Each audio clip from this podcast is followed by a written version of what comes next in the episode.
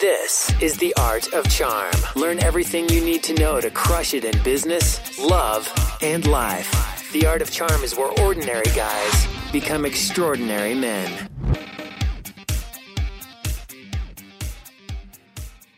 Welcome to The Art of Charm. I'm Jordan Harbinger. The Art of Charm brings together the best minds in the industry to teach you guys how to crush it in life, love, and at work. Imagine having a mix of experienced mentors teaching you their expertise, packing decades of research and tough lessons into a curriculum. We've created one of the premier lifestyle programs available anywhere, and it's free. This is the show we wish we had a decade ago. Now, every time I say that and I get a little bit older, I start thinking, should I edit that to 12 years ago or 15 years ago? I don't know. I guess time will tell. But this show is about you. We're here to help you become the best you can be in every area of your life. If you're new to the show, but you want to know more about what we teach at the Art of Charm live programs here in LA, check out the Art of Charm Toolbox, the Art of Charm podcast.com slash toolbox. That's where we got the fundamentals of dating and attraction. So body language, eye contact, vocal tonality, business, networking, negotiation, relationship management, breakups, a lot of that stuff that's more important than you might think. Of course, along with the dating and attraction stuff and our live programs are running every week here in Los Angeles, California. Details at bootcamps.theartofcharm.com. Note the two dots in there, or give us a call here in the office, 888-413-7177, or even email me, jordan at theartofcharm.com. I do read everything. I'm looking forward to meeting you guys here at The Art of Charm. Now, today we're talking with Linda Galindo. She's a consultant, author, speaker, educator.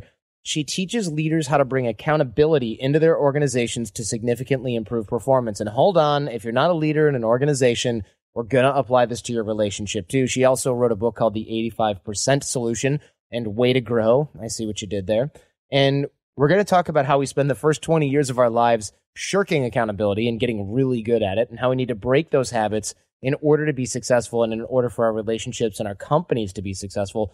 Talking to people, not about people, how gossip breeds mistrust, how accountability isn't a contest or even a 50 50 split, and accountability in relationships, not just at work. So enjoy this one with Linda Galindo. So tell us a little bit about what you do, because I don't want to just read your bio. So I know you wrote a book called The 85% Solution, Way to Grow. You co-authored a book called Where Winners Live. And you essentially teach leaders how to bring accountability into their organizations. But that could mean a lot of things. It sounds like do your homework, right?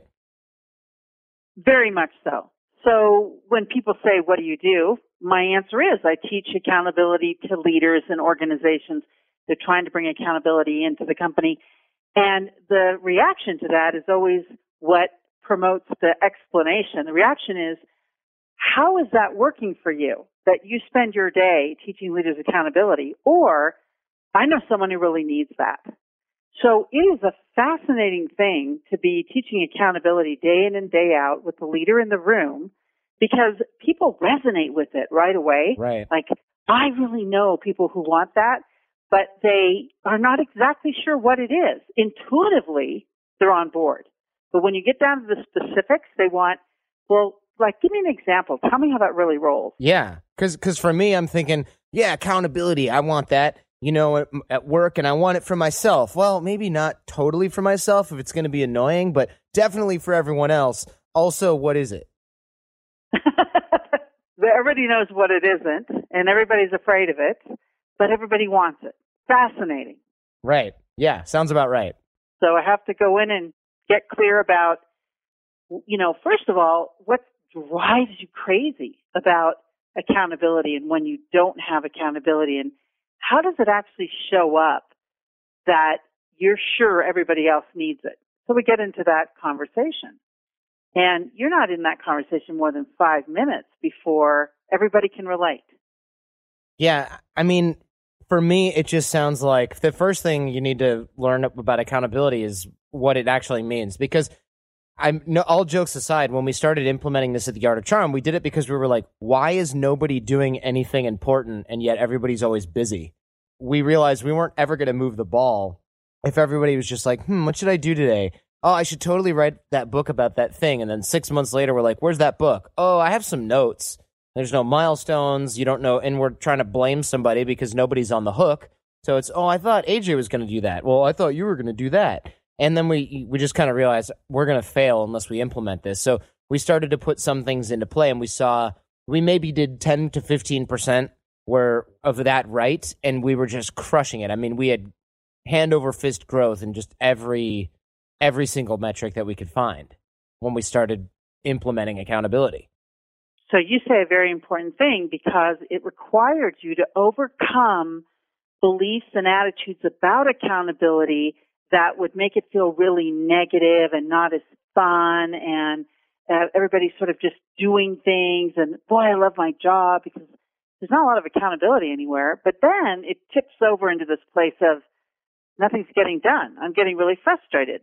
So when people get to that point of I'm getting frustrated, we're getting things done, but it's just taking too much and it's, you know, unclear, all those kinds of things, then this idea sets in of we need some structure or we need some clarity.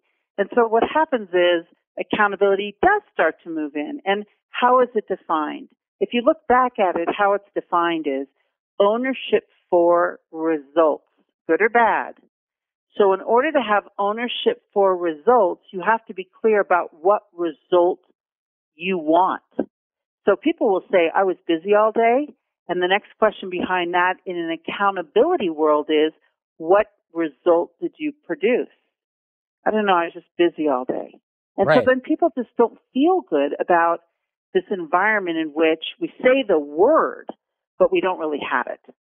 Yeah, of course, because that's the name of the game. And it's funny because I noticed that smart, and tell me what you think. I noticed that smart people do this a lot because when we're in school, we we're bored to tears, right? We just like want to claw our eyes out the whole time. Everything we're doing is boring. We finish it all in five minutes, but you can't just finish everything in five minutes because you think it's stupid or kind of half-ass something else because you think it's stupid. You need to sort of play the game. So we spend the first 18 or whatever or 22 or whatever when you go to college years of your life kind of dodging accountability and getting really good at it so that you can do other stuff.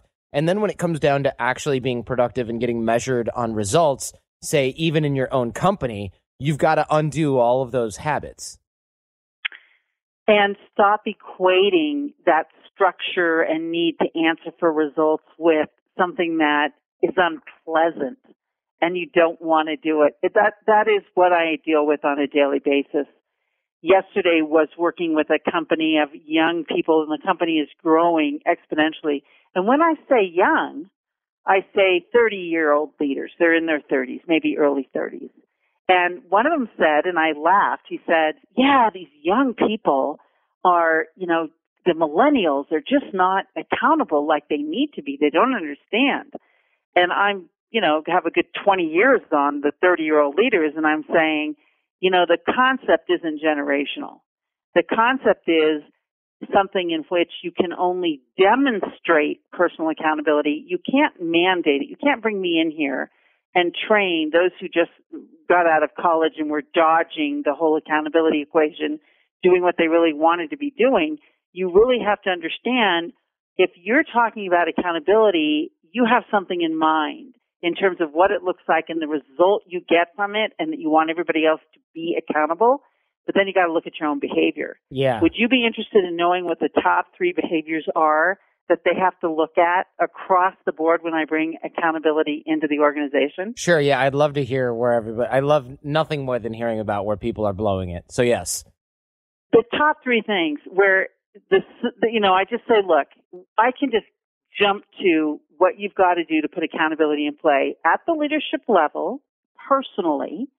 So you have this thing you call accountability baked into your culture. Number one, talk to, not about each other as leaders. You got a problem with a leader, a coworker, someone that is your peer, someone sitting right across from you at the big table, then talk to them. Do not talk about them.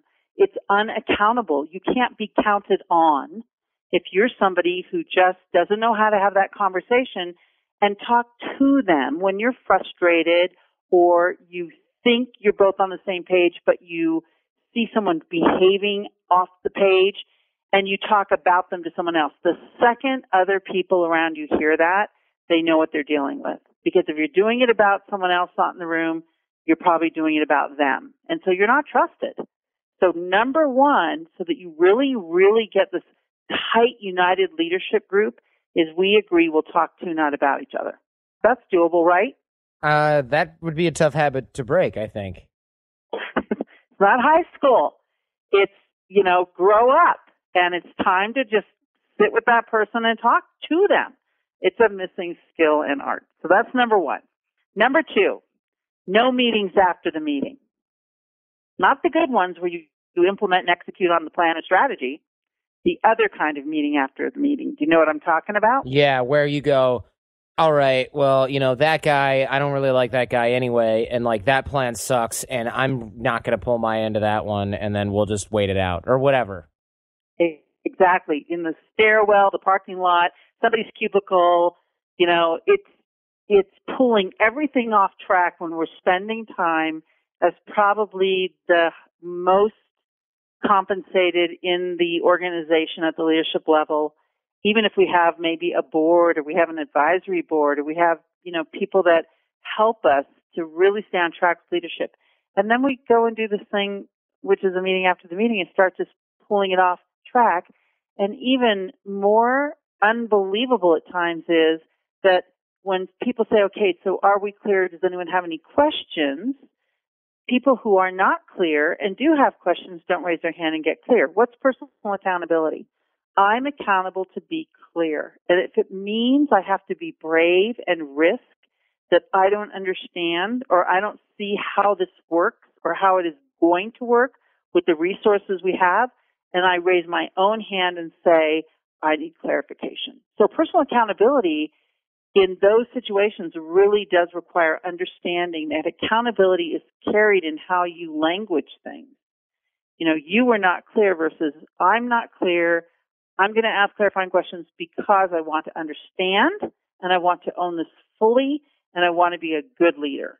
And that's what good leaders do. They're brave and they expose and are vulnerable to, I don't see it and I need some input or clarification. So, how do we begin this process if maybe we don't own a business? I mean, do these principles carry over into, you know, your your regular life outside the office? You may not own a business, but you may work for people number one. Number two, yeah, in everyday situations where you have friends or you have relationships where uh, there's a there's frustration in our relationships, then it's all about making sure that if you are, you know, being the person that someone vents to, that you keep that confidence and that you you encourage them to talk to not about other people. You just come, you you become that go-to person for the right reason but not because you jump into some casual conversation about a person that is uh, undermining them in some way. So whether you're talking to, not about, or the meeting after the meeting translates into just our network of friends and and the extent to which we participate in that, you know, it leaves a lasting impression. And so you want to you want to be sure that you are behaving towards others and talking about others in a way that is leaving you in integrity and people don't wonder if you can be trusted. Yeah, that makes a lot of sense to me as well because of course when somebody does say something and then does another you're thinking, "Oh, is that you classify that person totally differently than and you would often, normally." And I often uh, tend in my relationships to interrupt when someone starts talking about someone I don't know negatively or I find a reason to excuse myself, "Oh, I got to take this call." you know, any of those things because that, that predisposition can be pretty nasty. If you don't know the person and you're overhearing something, it's really hard to dismiss it when you actually meet them. And in friend networks, it's like, well, that's not my experience with that person at all. And so it feels uncomfortable to, to jump in when, you know, you haven't had your own experience yet. Sure. Yeah, that, that actually that that's actually a good point, right? Because if you hear, "Oh man, John's such a jerk. What a what a dipstick." You know, he doesn't get anything done, and then you hear that three or four times, and then you meet John. You're like, I don't want to even talk to this guy. He's a he's a loser. Yeah. The guy saying that had all kinds of other reasons for it. You know, he dated his sister or something like that, and John's totally normal. Everyone else likes him, but you're suddenly you give him the stink eye, and he's wondering why. And it's being aware of that and your your ownership yourself, your personal accountability of deciding that you're going to live by your own experience and opinion of people, and it's a it's a definite strength. And people definitely remember that you're someone who's really fair and doesn't jump into all of that stuff. It's really important. If you don't uh, start paying attention to how you just sort of go along with the group rather than pull, pull into your own personal accountability, then you don't stand out. And what tends to happen if we're not careful is not holding ourselves accountable starts to then just move into this malaise in everything we're doing. We're not, then we need to be held accountable. And in the workplace, in our job, or in a leadership position, what starts to happen that everybody then has to deal with is this. Not holding people accountable for what they need to be doing and professionally behaving in a workplace punishes the best performers. How does that work? Uh, you know, you hear about this a lot, right? Someone I know is in this situation recently where you know, she works in this office. There's a guy who just never did anything, and he wouldn't even abide by the damn dress code. He was always sort of bad mouthing the boss, and it made everyone uncomfortable because you don't do that.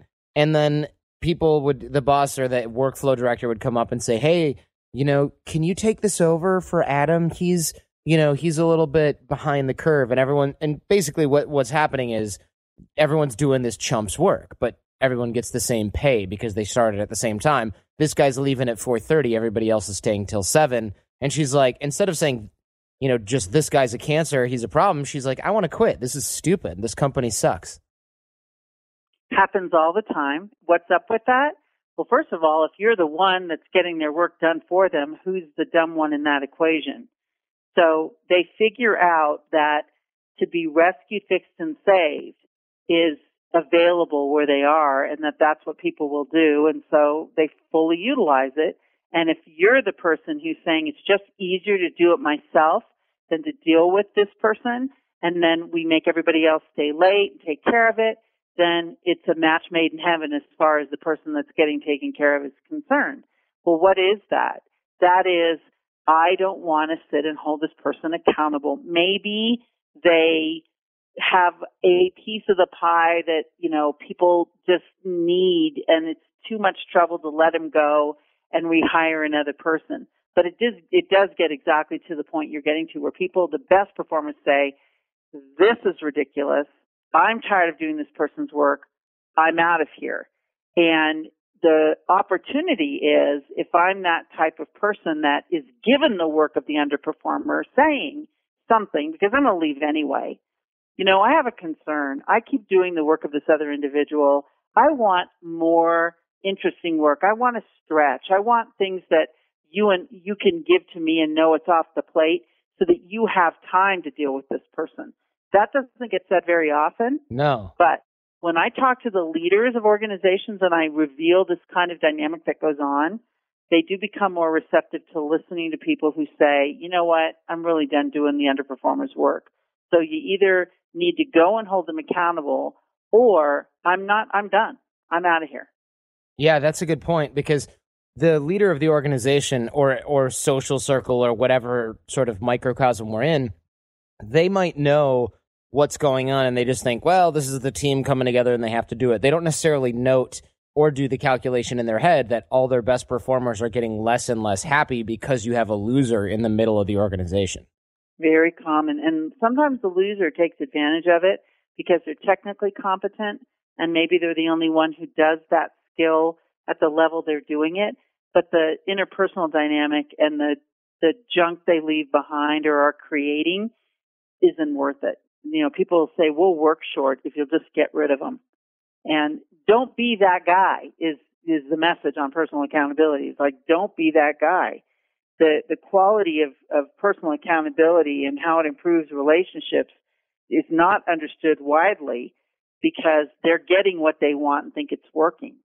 And the, you know, somewhere it's going to be a hard lesson that they're not, uh, that all that great and that the whole idea of being, um, you know, taken care of and, and an opportunity to say, you need me and that I'm the only one who can do this and you're going to have to rescue, fix, and save what I don't do is going to go away. At some point, they're going to realize, or the next organization or the next place, that's not going to work anymore. People are done with that.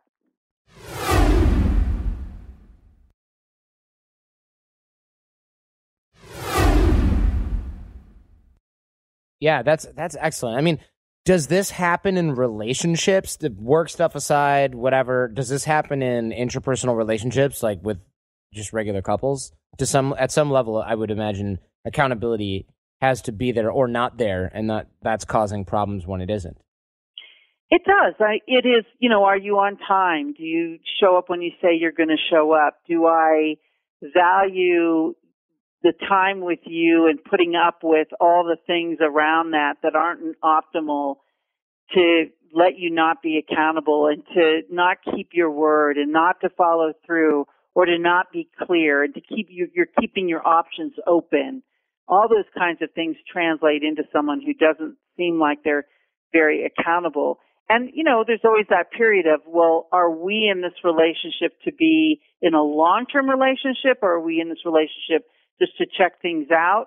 You know, what is that? But we're, what we're really doing is we're checking out each other's accountability level for owning the relationship working.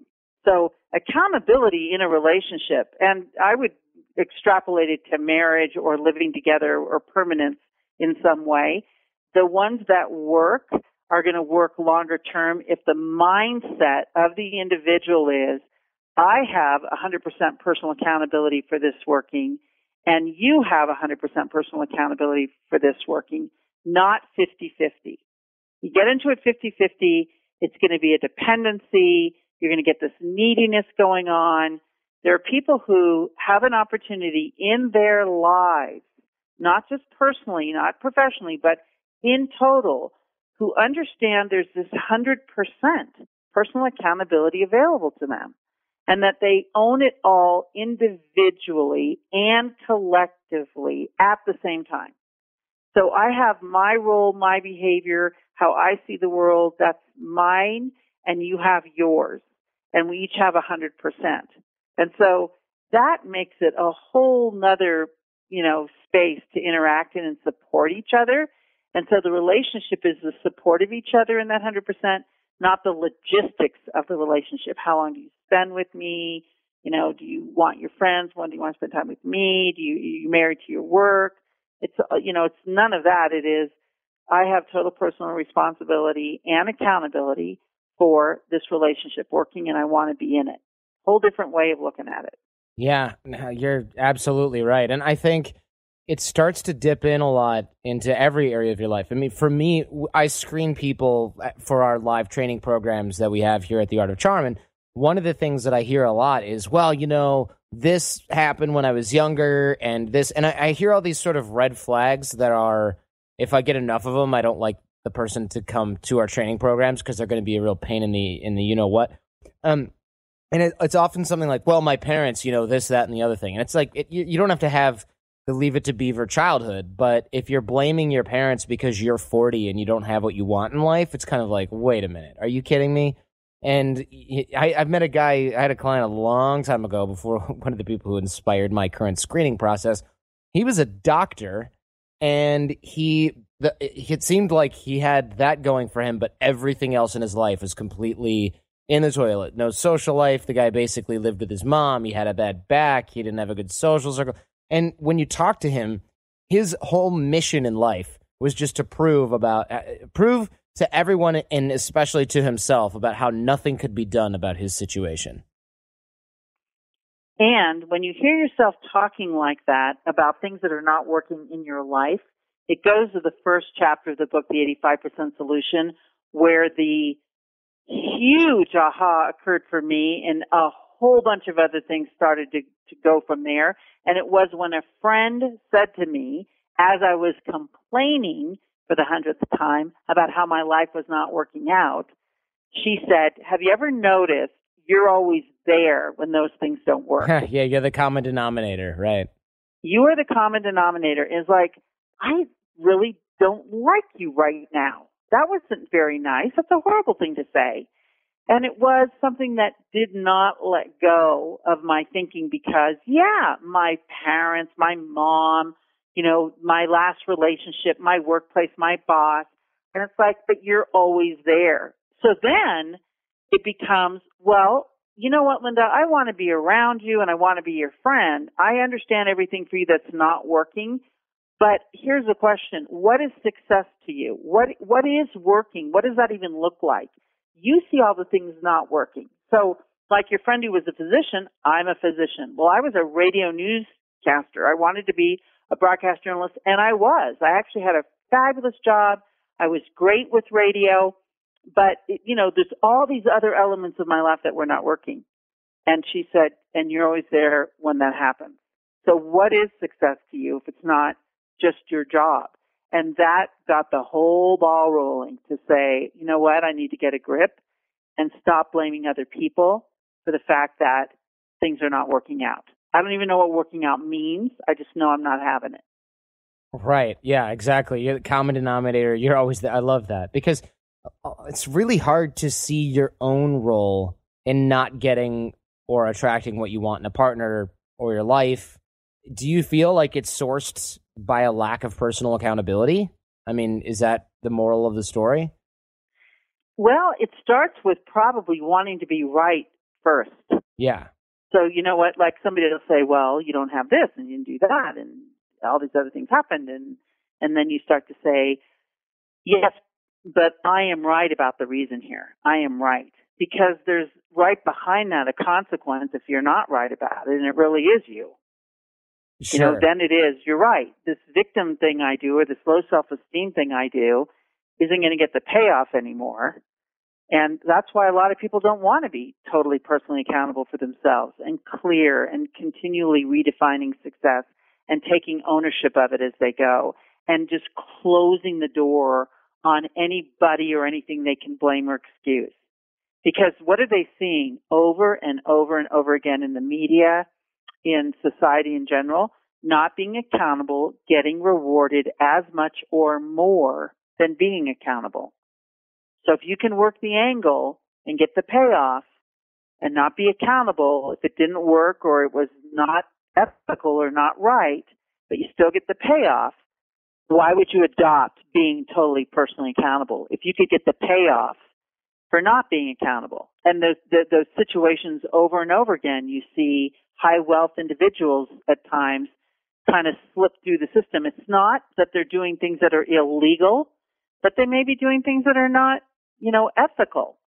And, and you'll hear that all the time. But what you see is, you know, again, wealth and having things and and get and playing an angle or a loophole and you, you know you could call it wrong or bad but how it's interpreted is well they weren't accountable and, and they got the reward so you know why shouldn't i so people want to play that angle of not being totally personally accountable or going ahead and doing something that isn't really above board and right but it's not illegal and they say, yeah, and I did that. I know I did that and, and I'll take everything that comes with it.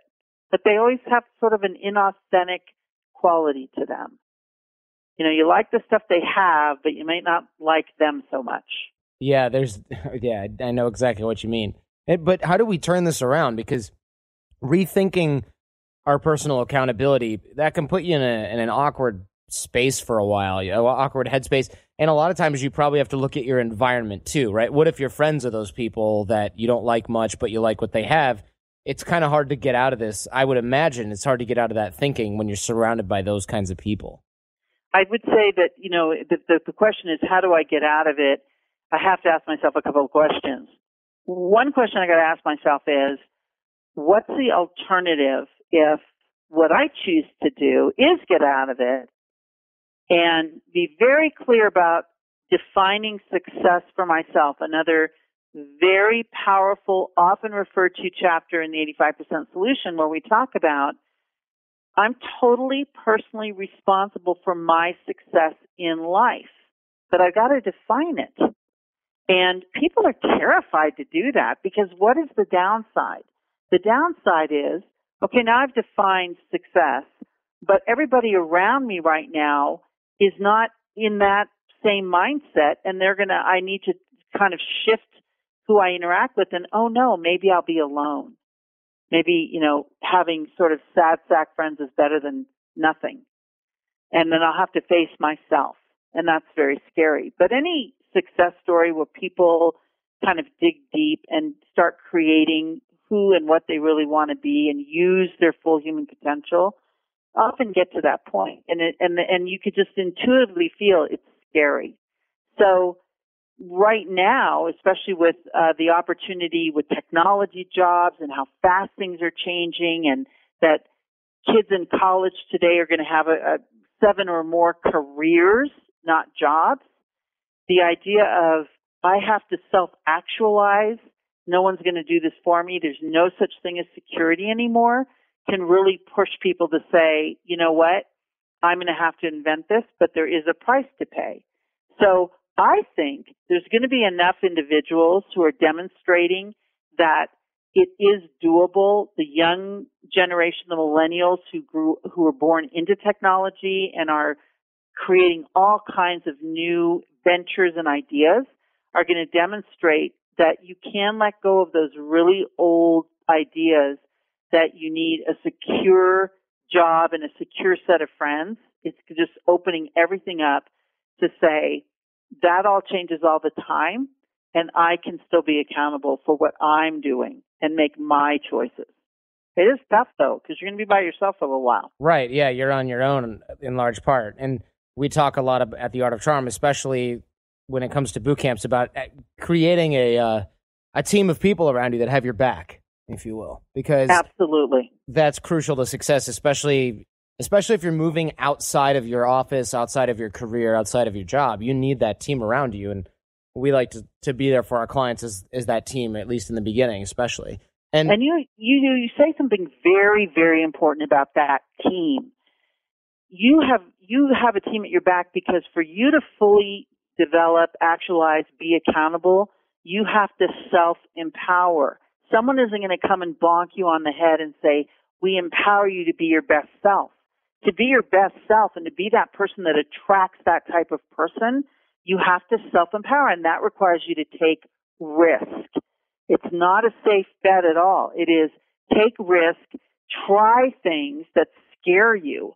It's, it's like, it's why my very favorite quote is, we gain strength and courage and confidence by each experience in which we really stop to look fear in the face and we do the thing we, we cannot do. That's Eleanor Roosevelt. Love the quote because you gotta do risky stuff, but here's why I do risky stuff now as a business owner, um, as someone who, you know, wants to get involved in solving social problems and saying things directly out loud, the emperor is naked type things because I have a great support system of other people who are like-minded.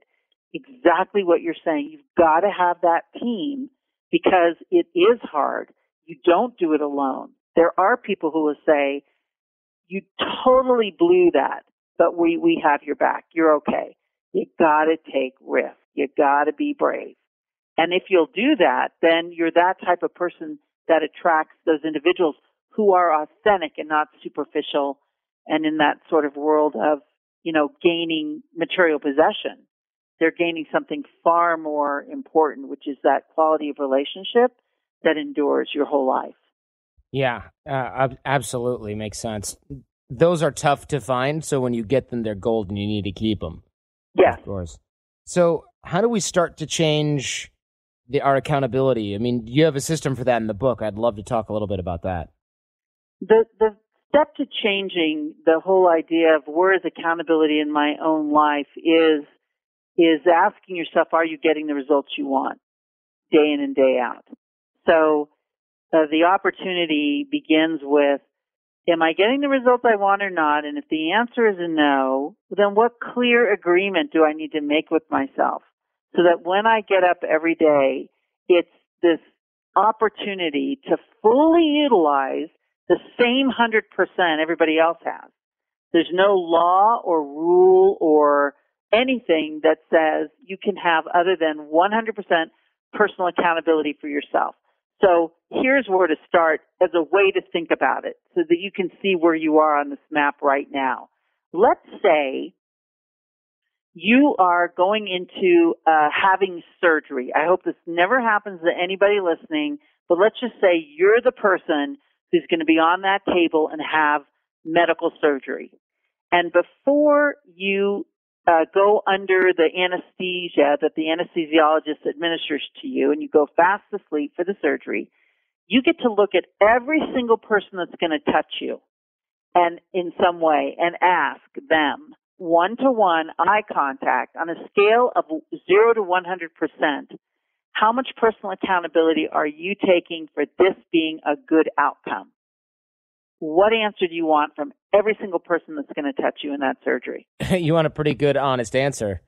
You have like what? You want 50 50? I'm here for my part. These other people have to do the rest? Right. Yeah, exactly. Yeah, good point. No, you'll be fine. That's what I want to hear. You want to hear, I take 100% personal accountability for you having a good outcome as your nurse. And then the surgeon says, I take 100% personal accountability as your surgeon. And the anesthesiologist says, I take 100%. So, but that isn't how the world you walk into every day. No. The world you walk into is, well, as long as, you know, you're nice to me or this surgeon talks me well or I get rewarded the resources I need. The as long as in your life is where you want, you know, people to start closing that gap. So everything we walk into, like getting on an airplane, don't you want everybody who's making sure the airplane takes off and lands safely and in the right place is 100% accountable for their role in what they're doing? Yeah, of course. That would be nice. That would yeah, be reassuring. So you have to see in the process of the book, what I'm pointing out to people is that your motivation, your energy, your commitment, how much you love, you know, the fact that this is just really cool. You get up every day and get to do stuff and you're that person that other people are attracted to is starting with where's my 100% on anything I'm doing? Is it, well, it's 100% as long as, you know, my mother doesn't call and ask me if I'm, you know, got a job yet or as long as the, my girlfriend, you know, understands that I just don't feel like, you know, doing this or that today. You know, the as long as in somebody's life, that's where it just sort of seeps in and starts this malaise. And so the book, one idea after another starts saying, do you have an as long as here? Do you have an as long as here? Well, you might want to look at that because it doesn't allow you to show up as a hundred percent. And there's, it's so rare most of the time that, uh, people don't understand, like if you have a sales job and, well, as long as I agree with the sales goal, uh, as long as, you know, you give me the resources I need, as long as I get the time I need to do, all that as long as just totally takes away from someone's persona about being totally personally accountable. So what do you do? You start looking at, do I, do I think at 100% or am I, do I make exceptions and rationalize and excuse? Mm-hmm. Very unattractive if you do. Yeah, yeah. So what do we do when we catch those rationalizations and those excuses? You have someone in your life that says, knock it off. Seriously? I'm not buying that. So now in coaching, I, you know, you hear this all the time that people have coaches or what the art of charm offers the people who enroll to say, I want to really be on top of my game. It's, I'm going to hand you permission to tase me when I'm, you know, doing that really kind of unattractive, whiny as long as thing. Because it goes back to, so what do you really want? And, and some people are perfectly fine, you know, not wanting other than high quality challenge learning in their life and then it just kind of integrates right into their personal life as well. That's all just really well rounded in terms of, you know, I don't work incessantly. I don't, my relationship isn't my life. Um, it's, it's just well rounded. It's things I want to do physically, mentally, and spiritually that, you know, make me fully human. But there's someone in your life that is committed to your success. And if there isn't, find someone because at the end of the day, when you have that commitment, so if I said to you, so Jordan, I really understand where you want to go and what you want to do, and I check in with you and I listen to where you've sold yourself out or rationalized or excused. I just coach you back into being on point. Do you really want this? And I know doing it alone is hard. So yeah, use me as a resource. It's like a diet or a physical coach. You know, you, you're accountable to them because you know on your own you're a little weak with that. And so you put it in place and you let them, you let them, you know, poke you and make sure. Yeah, yeah, okay. All right. Yeah, you want somebody who's going to hold your feet to the fire. Now, if it's the, your girlfriend or your boyfriend or your, you know, somebody in your life that you say, I don't want you to be that person in my life. That it feels like nagging. You have to be careful who you choose. It's not just by uh, by virtue of we're in this relationship. That's it's a good point. by your self-starting improvement and somebody that you've given permission to do that. And then the, the boyfriend or girlfriend or whoever in your life gets the benefit of it. But sometimes it's not a good idea to have them be that person.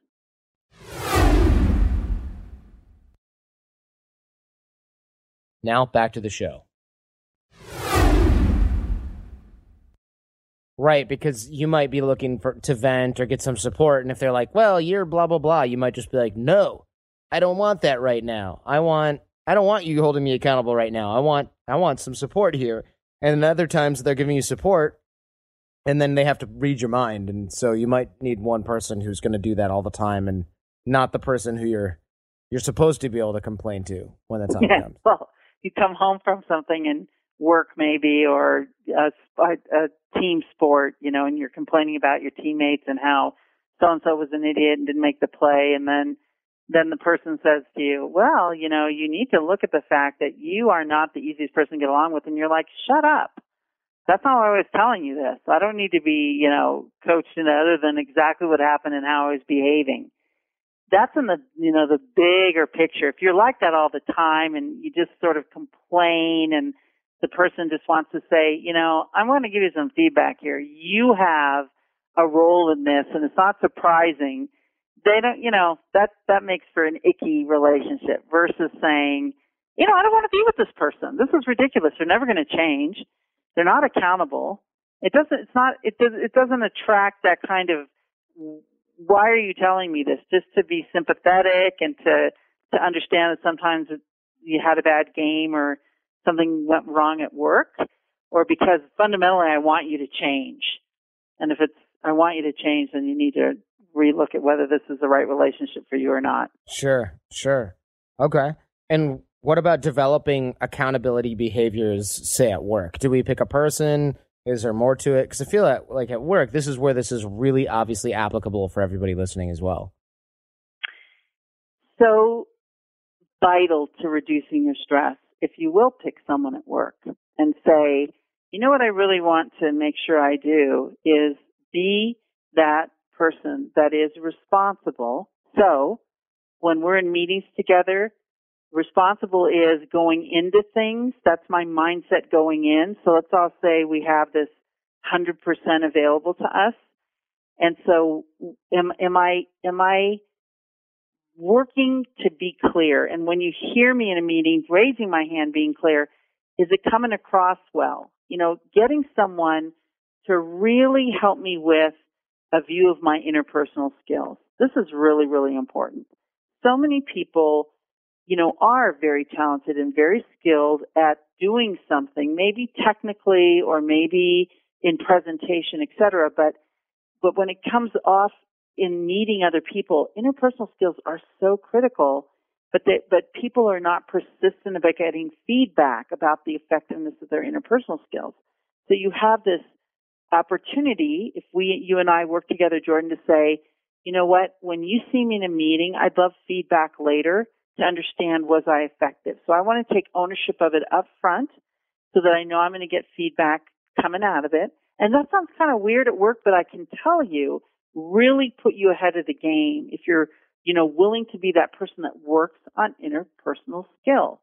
And then it, the person gives you feedback and says, you, you know, asked the question, but it came across as a challenge. It was kind of aggressive. So why don't you try using I messages instead of you. You know, you could have said that same thing by saying, I'm concerned that the resources are not clear instead of you are not making the resources clear. I mean, something like that where they're just giving you an outside perspective of how it's coming across so that you have to take a risk. That's the, the second step is like, I have this person in my life who helps me take ownership going in and then I have to take a risk to act on what they're telling me. So I'm going to empower myself with this guidance and then try it out. And then they give you this feedback, the, the after part that says, you're getting more accountable. I can see it. You're experiencing this way that is more accountable because you said, you know, I tried it and it felt really uncomfortable and I was uncomfortable, but it worked better. And that's accountability. I'm going to answer for it. So I take ownership, I take risk, and I answer for.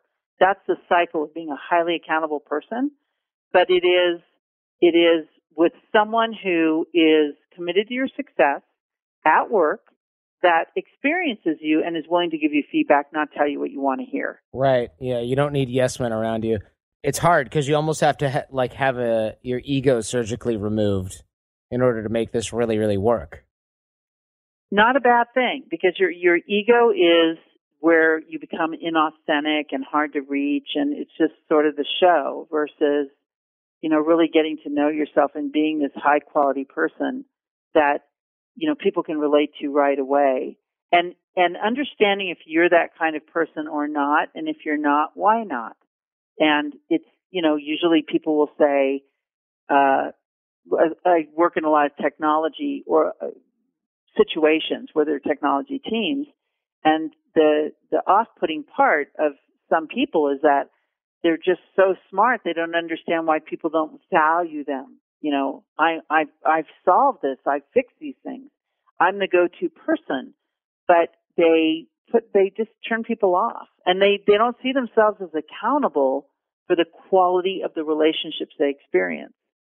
And, and that's a, a really amazing mindset when somebody thinks I'm totally personally accountable for the quality of the relationships I experience. And so if something is off, the first thing they ask themselves is not, how is this my fault? It's, how am I contributing to this? Well, I'm talking about them behind their back or I'm not addressing something with them one to one. I always have people around and it's, you know, I, I just don't want to express it or deal with it because it feels like it's going to be a conflict. So that's the very first thing you could do. It's, it's what are your expectations in relationship? And something really powerful to know, really powerful to know. We discuss this in, in the book about relationship and it is the source of all conflict you have in a relationship is a, mix, a missed expectation. So when you get mad at someone, you're not getting along with someone. It's because the expectation you have in your head is not getting met over there with that person. So instead of saying, you are making me mad, which we've heard all the time, it's the reason I'm upset is because I expected this, it didn't happen, and that's what, what I'm upset about. It does. It does make sense. So there's like this non-communicated disparity between what you expect from that person and what that person delivers or whatever. And it's like when when people I don't know, I hear this a lot. Like there's there's a guy I know who's a really popular, sort of trendy, if you will, spirituality guy out here in California and he's not a very friendly guy. But he pre- he preaches all this sort of like, you know, love yourself and remove your ego and all this crap, right? So or or good stuff, whatever way you want to look at it. And then when you, people try to talk to him, he's like whatever and just kind of blows them off and goes and does his thing, and he's not very smiley or, or generally known as not a nice person. And so I brought that up to somebody I know who's like a super fan of him, and he gave me the best reply ever. And he goes, Yeah, it's probably just from somebody who expected him to be a certain way and then he wasn't. And I thought, that is brilliant because if you expect this person to just be super welcoming and, and loving and everything because that's what they preach and maybe they should rethink their strategy, and they're not that way, you don't think, oh, well, he's busy and he's got his thing. You think, what a jerk. This guy's a faker. He's not doing what he says he's doing. He's he's inauthentic. This person is bad. And if you want to bring that home and you want to bring that to work, one of the most powerful things you can do is tell the truth about the following question. I mean, tell the truth. Write down what is the truth about this question, answering this question for yourself. what's absolutely necessary to have this relationship work. So when you think about it in terms of a, a boyfriend, girlfriend, you know, parents, boss, and, and just ask yourself, what's absolutely necessary to have this relationship with my spouse work, with my boyfriend to work, with my boss to work? It's, it's a different vertical for each one. But you look and you say, let me look at what that is. And if you have a really long list that answers that question, it's really hard to get along with you. Mm-hmm. And you say, you know, I choose my expectations being met over you. And then, then you move on to the next person and guess what? Yeah. After a while, after the fifth or sixth relationship, you start to realize the person doesn't exist. Number one. And number two, the things that most irritate you about others is true about you. Yeah, sure. I've I've noticed that in myself as well, and in, in many people have. And I was just talking about this with AJ, uh, the head instructor here at the Art of Charm, and he was like, "You know why so and so hates this other guy? Because they're exactly alike." And I thought that is so true. One guy, you know, they're they're just shades of the same person, and these guys didn't get along at all. And we were like, "What is the problem here?" why are you guys so emo, you know, when it comes to one another? And they were just mirror images and they didn't respect each other and they didn't like each other and they were always in conflict with one another and it was kind of just like ridiculous. And AJ pointed out, yeah, they're just they're too similar. They're so similar. They have the same insecurities and so they're driving each other crazy because they can see these things really clearly in one another and they're wondering, why does why did Jordan and AJ work with this idiot? Look at him. He's XYZ and A, B, and C come on, guys, get your act together. And then we look at them and we go, ah, it's the same thing. So we fired both of them. But anyway, um, so, so, but the opportunity for me when I'm in stress or when I'm noticing other people are in stress is not to tell them what that they shouldn't expect that, et cetera, et cetera. It's simply to say, look at the expectation that's not being met and express it. My expectation was that that kind of thing would be told to the person, not to me and that's why I'm upset. So you really get this opportunity to be totally responsible for your stress level, et cetera. And then the more profound and most profound thing is that when you accept people how they are, you've moved to that place where you accept yourself how you are. And when you're in close pro- proximity with someone who has something unacceptable, they're a gift. You can look at them that way. I mean, at the time it's happening, not so much, but but they're a gift and they teach you about you. And if you look at it that from that perspective, again, you're this this person that people really appreciate because you're not judgmental. You're just really there for them and your conditions are out of the way. So what I, what I find interesting is that real relationship happens when it's unconditional between you. I accept you how you are. You accept me how I am. I accept me how I am. And that's a life endeavor for sure. But if you're aware of it and you have the courage to tell the truth about what your expectations really are and you, you know, don't fall in love with the image, you fall in love with the whole person and the, the whole idea of the work or the job you're doing, then there's not a lot of conditions around there and you don't get sucked into all of that stuff. So I found that, you know, incredibly confronting personally to say, all these people don't measure up. They're all, you know, like this. They're not like me. But the list was so long, it was impossible. The person just, nobody would measure up and it was a function of me. So that's what we call it the 85% solution because you get to 85% of that 100 that is yours. Uh, it acknowledges 15% lands on your head, but there are things that you're not going to give up as an expectation. But if you're, you know, mostly holding on to and realizing 85 out of that 100% is yours, then you look to yourself first more often than not, and you're not this external complaining kind of victimized person. You're actually quite powerful.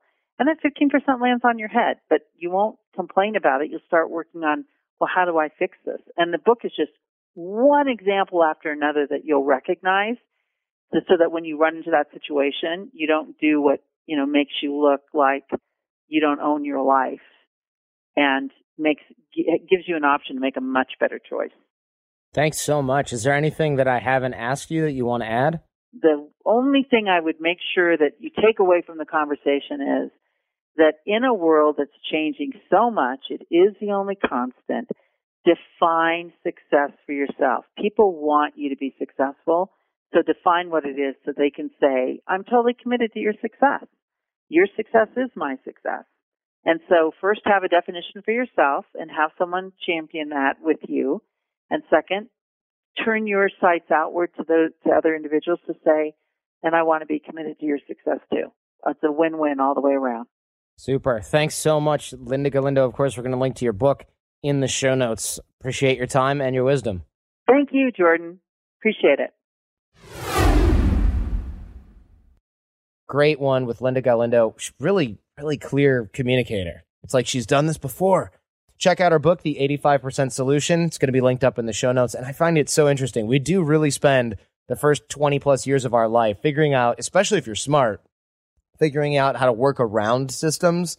And then you get out in the real world and you've got to build your own and really be accountable not only to other people, but to yourself. And that can be a really hard habit to build. And some of the bad habits that we have, gossiping, talking about people, stuff like that, can be tough ones to break. And the 100% accountability for each person so that we're all totally and personally accountable for our own success and that of others is a life changer. And I know that if, if people out there are listening and they're like, whoa, I get that, that's going to be something you might remember for the rest of your life. And I hope that's the case. If you liked it or if you didn't like it, show feedback and guest suggestions. The show's a fanarchy, right? It means controlled by you. And we rely on you guys to help keep our finger on the pulse. So if you know someone who's a good fit for the show, let us know, Jordan at theartofcharm.com. And if you enjoyed this one, don't forget to thank Linda on Twitter. We're going to have her Twitter linked up in the show notes and our bootcamp live training program details, bootcamps.theartofcharm.com. Remember, two dots in there. And if you're listening to this, but you're not subscribed in iTunes or Stitcher, that needs to change. I mean, wherever you subscribe, just subscribe. Getting the show delivered overnight directly to your brain or at least directly to your phone is the greatest way to make sure you don't miss anything. And of course, we have our iPhone and Android apps available free of charge. Theartofcharm.com slash iPhone or slash Android. Get it directly from the source the second it comes out and it's ready for you in the morning. Special thanks to the Jasons for their help in production of the Art of Charm podcast. And for God's sake, tell your friends because the greatest compliment you can give us is a referral to someone else, either in person or share it on the web. And now have a great week and go out there and get social and leave everything and everyone better than you found them. Happy holidays. Thanks for listening to The Art of Charm. Get more confidence, relationship skills, life hacks, and everything for the extraordinary man at theartofcharmpodcast.com.